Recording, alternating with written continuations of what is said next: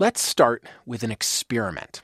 At Temple University, psychology professor Laurence Steinberg and his team put a bunch of adolescents into an fMRI machine, a brain scanner, and asked them to play a driving game. Your perspective is that of a person behind the wheel, and you come to a series of intersections, and um, the lights turn yellow, and you have to decide whether to put the brakes on or not. Now, what do you think the adolescents did in this situation?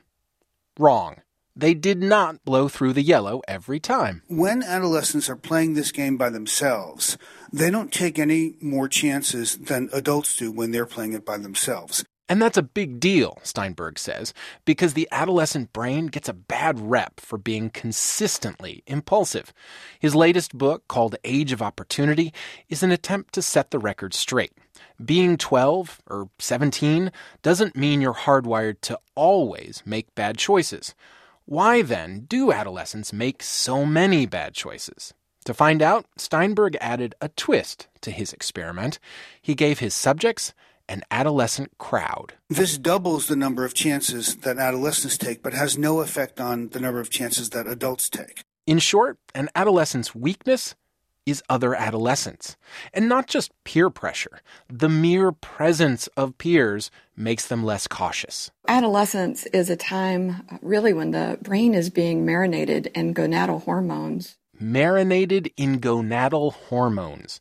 BJ Casey is a neuroscientist at Weill Cornell Medical College, and she says much of the turmoil in the 12 year old brain comes from changes in two places.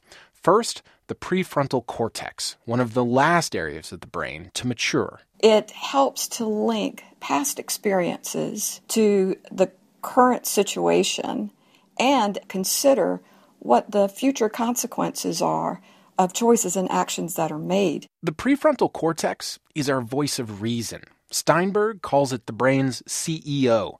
Casey likens it to this guy. The odds against you and I both being killed are 2,228.7. That is, of course, Spock from Star Trek. The rational person on the Starship Enterprise. And he often has to keep the passionate Captain Kirk at bay. Traitorous pig! I'll hang you up by your Vulcan ears. I'll have you all executed! I think not. Your authority on this ship is extremely limited, Captain. In Casey's analogy, Captain Kirk is the limbic system. There's only one thing I want to say to you, Commodore. Get my ship out of there. The limbic system is the emotional center of the brain, always on the lookout for threats and rewards. When it spots either, it sends a message to the prefrontal cortex. See, the limbic system can't make sense of these things on its own. It needs the prefrontal cortex. Kirk needs Spock.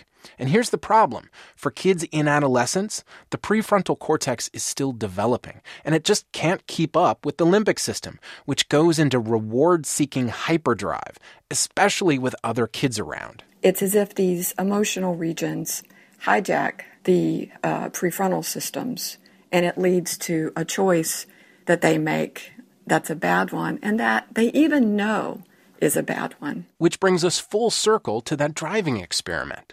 The limbic system doesn't just flag rewards in things like alcohol and sex. A 12 year old gets a kind of high simply by being around other adolescents.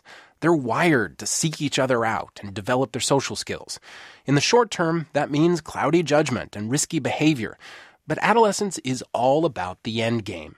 It's when young people learn to survive in a world of strangers, developing the skills they'll need to leave their parents, feed and protect themselves, and make babies. Obviously, today we don't want our 12 year olds doing any of those things, but their brains don't live in the 21st century. For WNYC, I'm Cory Turner.